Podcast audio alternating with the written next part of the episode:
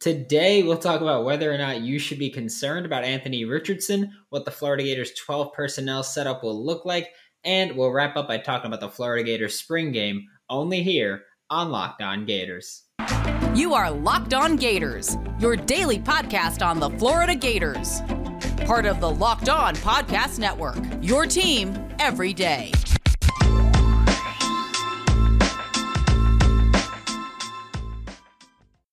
Hello, and welcome back to another episode of Locked On Gators, part of the Locked On Podcast Network, your team every day. Thanks for making Locked On Gators your first listen of the day. We are available daily and free wherever you listen to podcasts. Today's episode is brought to you by Bet Online.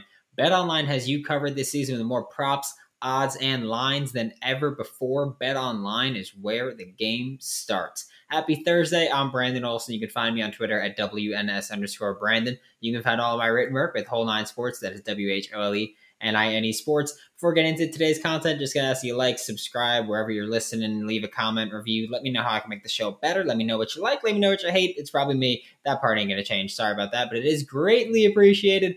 Getting into today's content, we are talking about Anthony Richardson, and we're talking. I, was I wasn't gonna do this till tomorrow, but I got a YouTube comment yesterday uh, and, and they brought it up. So thank you for bringing this up. But I was, yeah, like I said, originally going to talk this about tomorrow, but I was like, hey, why not just move it up a day since it's what people want to talk about?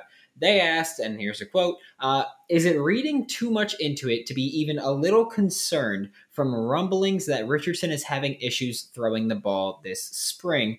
And that's it. And I, I want to give you my stance on it um, because I'm a little concerned with the reports about Anthony Richardson throwing the ball, his accuracy. Um, but I'll, I'll, give you my take, and then you know I want you to let me know if you're concerned with it.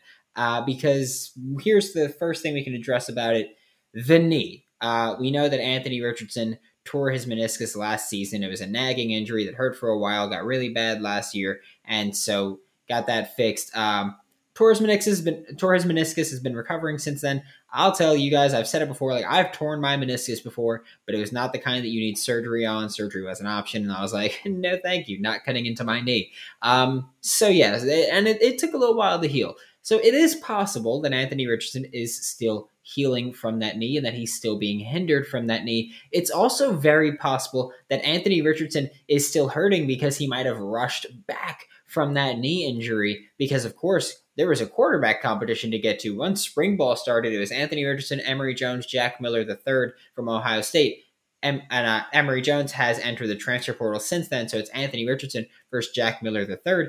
And maybe Anthony Richardson was like, you know what, I, I, I can't miss this quarterback battle because of a knee injury. There's a spring game where it's probably going to be QB1 versus QB2. And if I'm out because of a knee injury and I'm and I'm at the back of the list because of the knee injury, then that's going to really mess me up. So it's very possible that he rushed back from that knee injury. There's no doubt about that. It, that could be the issue. The issue could also be that he is having maybe a little bit of a, a little bit of a slow time finding his rhythm and timing in a new offense. Because I get it, a lot of people, if you if you're looking from the outside in, you could easily go, you know, a curl route, a curl route, uh, a slant's a slant, no matter what. Uh, things change depending on the offense. You know, maybe maybe maybe a receiver's like running a seven yard curl and now they're nine yard curls and things change. Whatever it might be, that's just an example. Uh, so that could be it, finding a rhythm in the new office. But here's my issue. Here's what concerns me. I'm not super concerned about the knee being what's messing up his throwing. I'm not super concerned about the rhythm being what's messing up his throwing. What I am concerned about, because it's been an issue that I've been bringing up since the first game of the season last year, um, and y'all were ready to behead me when I brought this up. But the issue that from that's coming over from last season that remains, um, Anthony Richardson, for as talented as he is, for as great as he can be, and like I've said, I think he has the potential to legitimately become an elite NFL quarterback. When you look for tools, he has all of them. But there is the concern that remains from last season of Anthony Richardson, again, for as talented as he is and as great as he can be. He is not an accurate passer. That's just what he is. And I, I love Anthony Richardson, but that's just being honest with you. Anthony Richardson is not known for being an accurate passer. He's not that guy. He is a very bright passer. He's very smart. He is, I mean, he panics, but he's a very smart passer. He is he, he's got one of, if not the strongest arm in college football right now, but he's not super accurate. That's been an issue. You know, you look at the first game of the season when he's overthrowing, you know, fourth string receivers, and the excuse that fans tried to give him was he's throwing the fourth string receivers. And I'll say the same thing today that I said then. Um, that means nothing. You're a quarterback. Your job's to get the ball to your receiver. It doesn't matter who it is. I don't care if you're throwing to a lineman. Get the ball to him. But he struggles with injuries. He's just not an accurate passer. I mean, he struggles with accuracy. He's just not an accurate passer. He also does struggle with injuries. But that's what he is. That, that that's all it is. The spring spring ball inaccuracy is nothing new. If the question was, should I now be concerned? Then I, if you weren't before, I don't think so. If the question is, should I be concerned about his knee?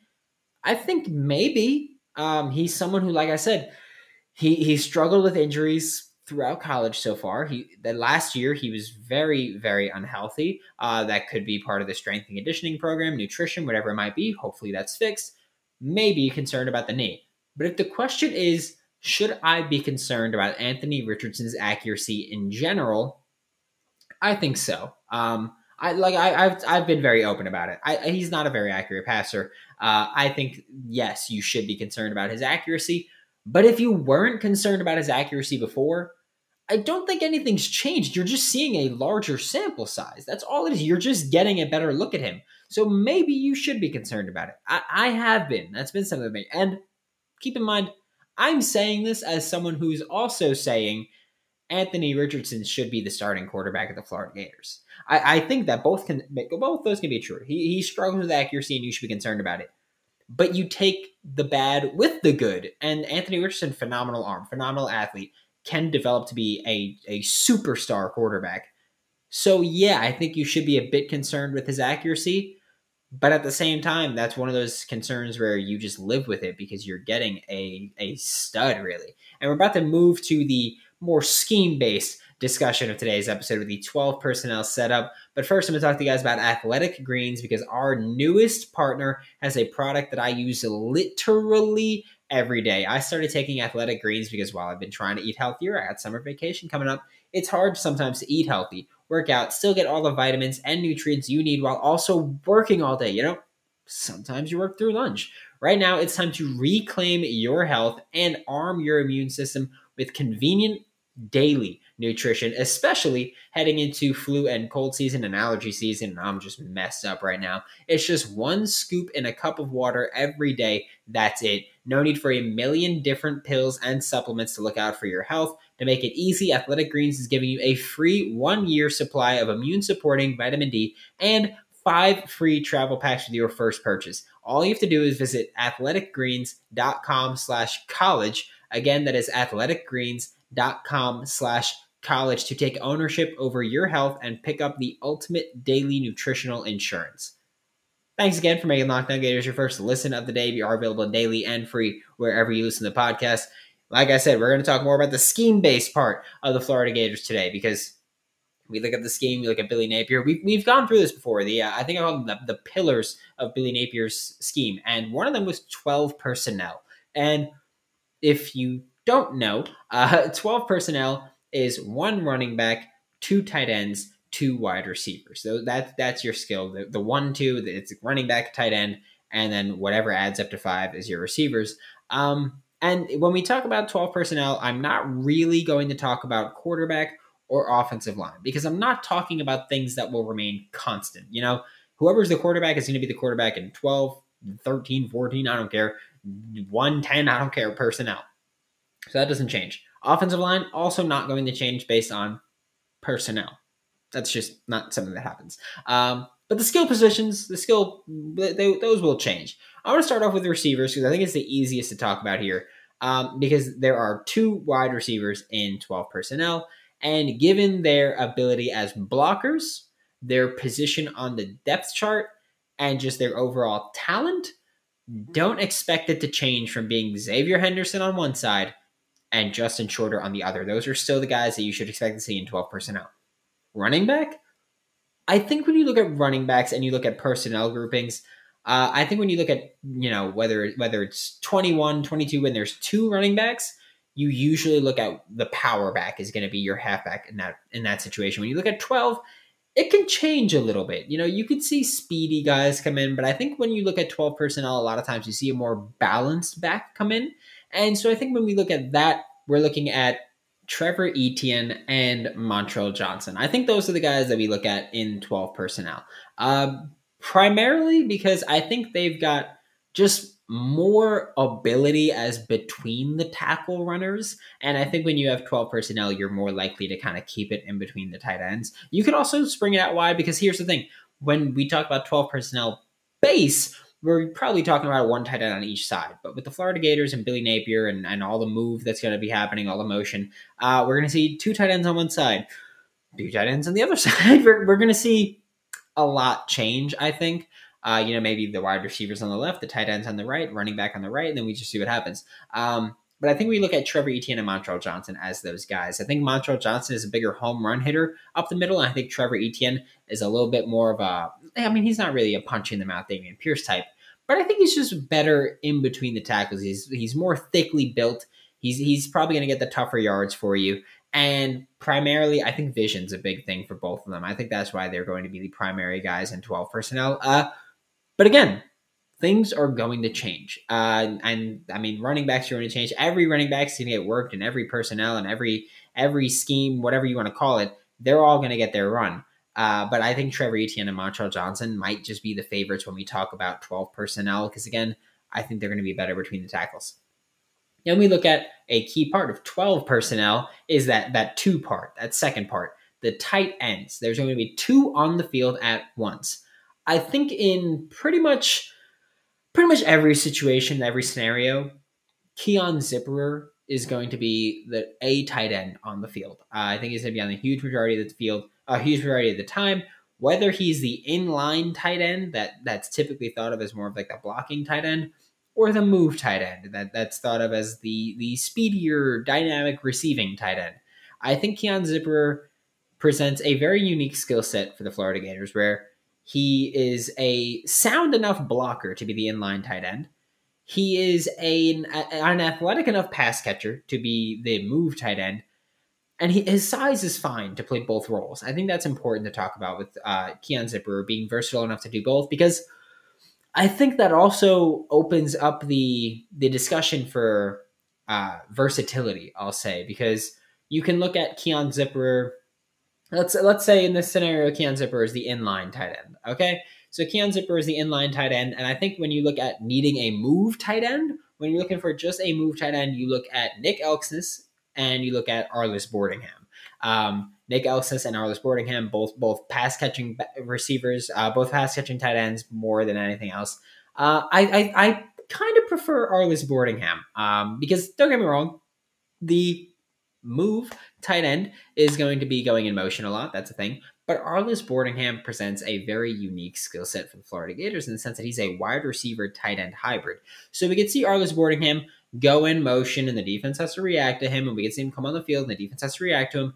Um, but he allows the team to kind of quickly switch uh, from there's still going to be 12 personnel, but they can kind of go into this this pseudo 11 personnel because Arlis Boardingham can move to the slot or he can move out wide, and you still have the same number of running backs, tight ends, and wide receivers on the field.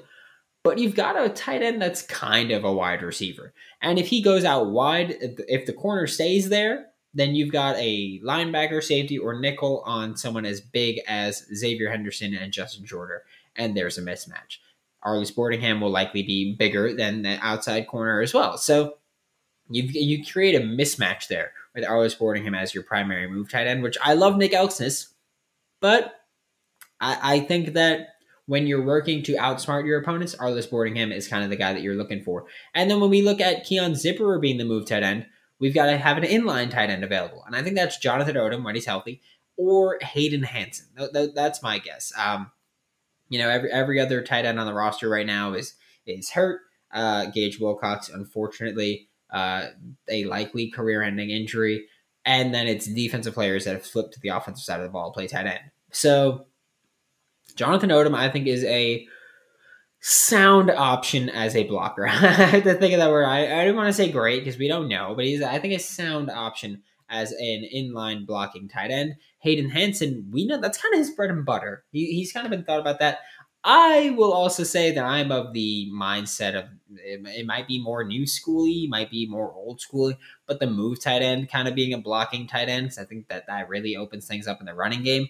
Uh, so Hayden Hansen could play that role as well. But uh, yeah, I, I think when Zip is working as the move tight end, Jonathan Odom or Hayden Hansen will be working as the inline tight ends, and that's great. I think they're both solid blockers. Heck, I think we could run at some points where Jonathan Odom and Hayden Hansen are both on the field as both inline tight ends on opposite sides of the line or working on the same side of the line and just plowing through defenses. And that, I think that's a really fun thing to talk about. Um, I think it'd be really cool to see, but uh, I, I don't know if that will happen.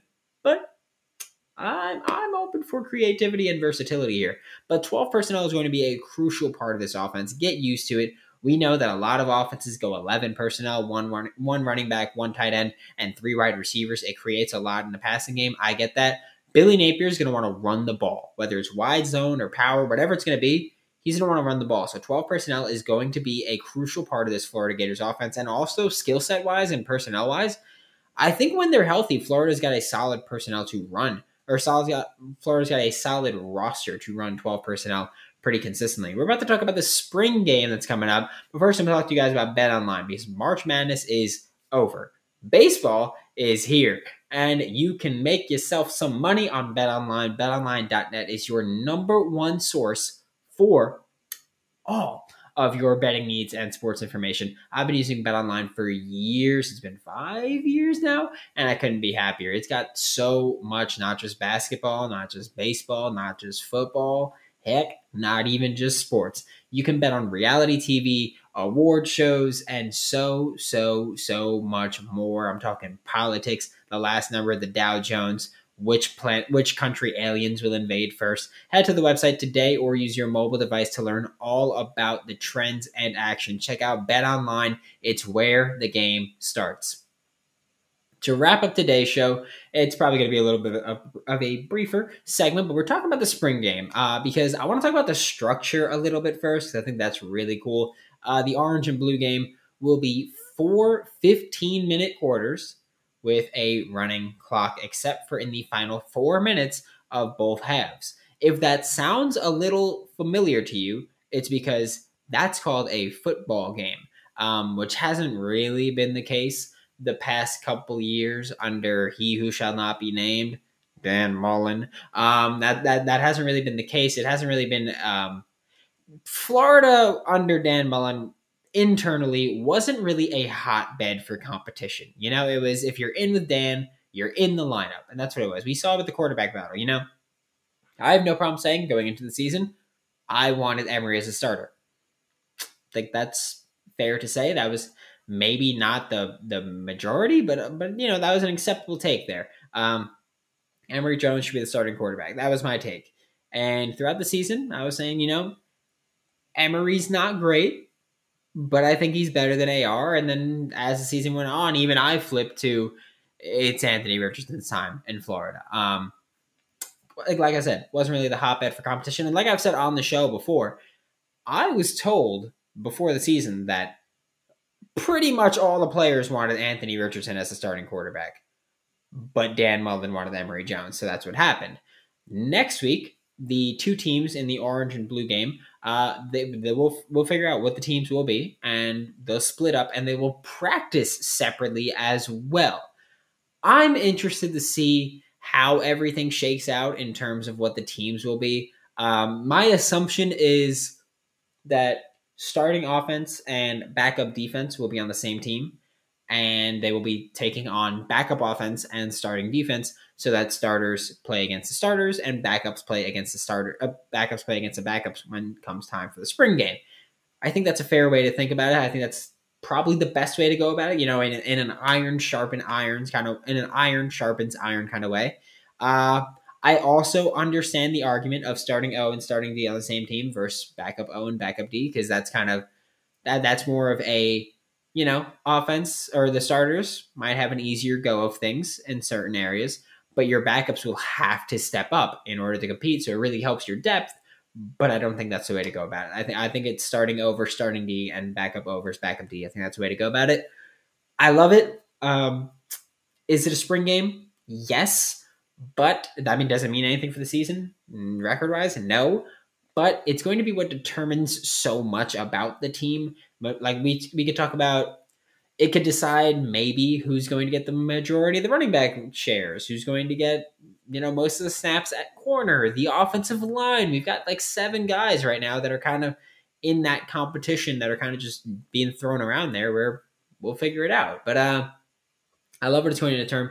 But I, I'm also curious. I'll say um, to know just how much of the playbook is going to be open because fans are allowed to watch the spring game. That's orange and blue game. Fans can be there.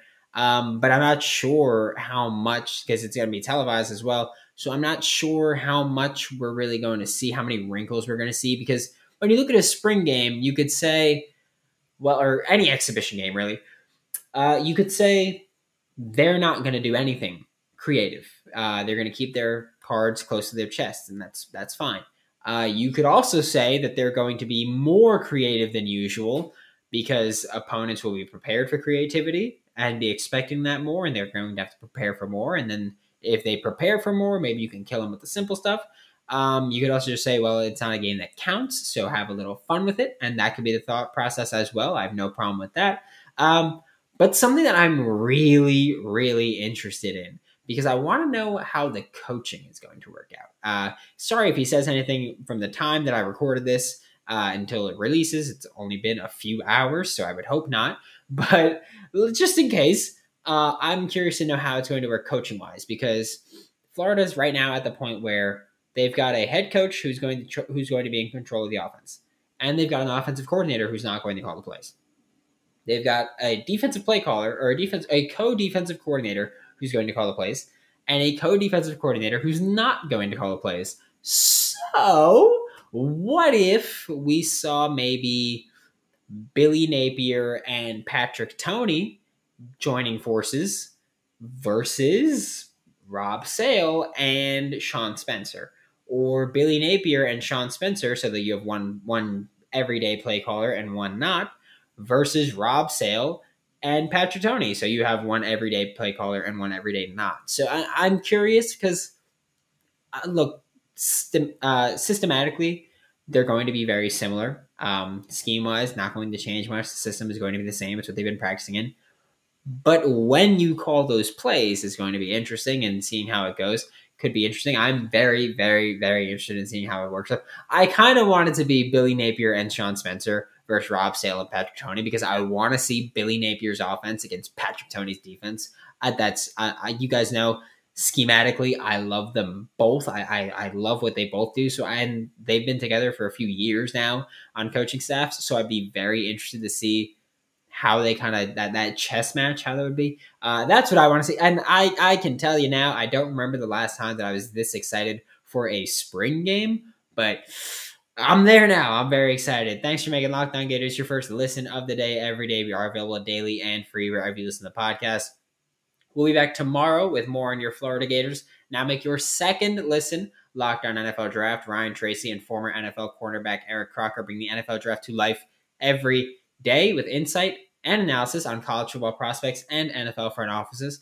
For Locked On Gators, I'm Brandon Olson. Don't forget to follow me on Twitter at WNS underscore Brandon. Find all my written work with Whole Nine Sports, that is W H O L E N I N E Sports. And so you know, since I got asked on it yesterday by Josh Gardner, um, the reason I spell out the W H O L E N I N E is because I don't want people to put whole H O L E and I don't want people to put the number nine. I want you to spell it out. That's how it's done on the website. So that's what it is. Uh, so it's Whole Nine Sports, the W H O L E N I N E Sports. And I will see you all tomorrow.